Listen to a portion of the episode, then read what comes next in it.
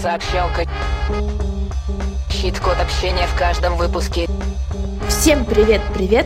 Сегодня среда, в эфире любимая передача «Сообщалка» с Нелей Соловьевой и Миланой Вершининой. И сегодняшняя наша тема «Как назвать человека дураком и не обидеть». Тема веселая, мне кажется. Сразу кажется, что в этом выпуске должны быть нравоучения, что не стоит переубеждать дураков, что у каждого человека своя правда, не нужно спорить до пены у рта, доказывая свою правду. Но нет, тут не будет нравоучений. По крайней мере, мы посовещались с Миланой и поняли, что мы согласны, что вокруг очень много глупых людей и даже много дураков. И более того, у глупых людей очень много энергии на споры и на доказывание своей справедливости. А я заметила, что это часто у них даже любимое дело. А у нас что у нас? У нас есть дела поважнее, поэтому мы выбираем более продуктивные стратегии общения, чем спор. А какие? Расскажем сегодня новую формулу. И наша новая формула — это формула «умка». Ее легко запомнить, потому что, когда думаешь, ну какой же волшебный дурак передо мной, а я кто? Я умка. И первая буква «у» — это уважение, как и всегда. Очень важно, во-первых, сохранять спокойствие и поддерживать спокойный тон. Не повышать голос, не использовать оскорбления, стараться общаться с собеседником уважительно и максимально спокойно. При этом всем довольно внимательно его слушать, чтобы по-настоящему понять его точку зрения. И даже если вы сейчас с ней не согласны, важно понять его мотивы, причины его такого, такого поведения, причины того, почему в принципе такая позиция сформировалась. И это поможет вам понять лучше, почему он так думает.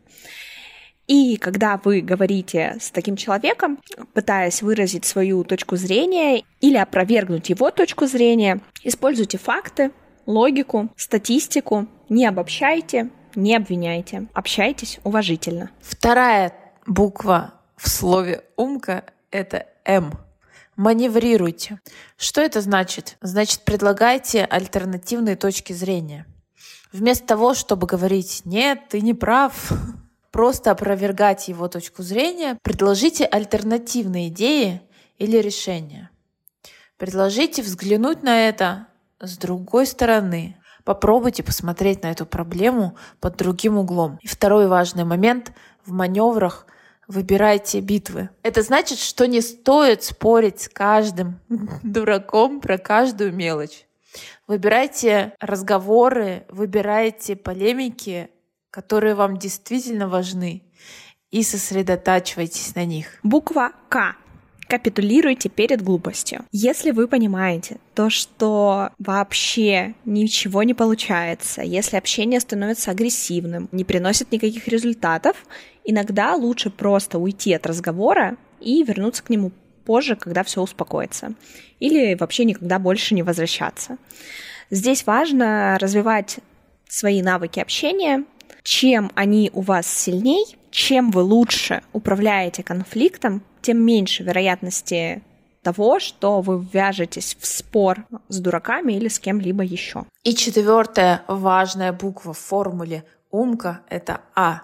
И она нам напоминает, что автор коммуникации — это, конечно же, вы. И успешное общение далеко не всегда означает, что вы должны изменить мнение собеседника или согласиться с ним, что вы должны в конце каждого своего коммуникационного акта обняться и расцеловаться. Часто смысл успешного в кавычках общения сводит к договоренности. Но это не так, и важно об этом помнить.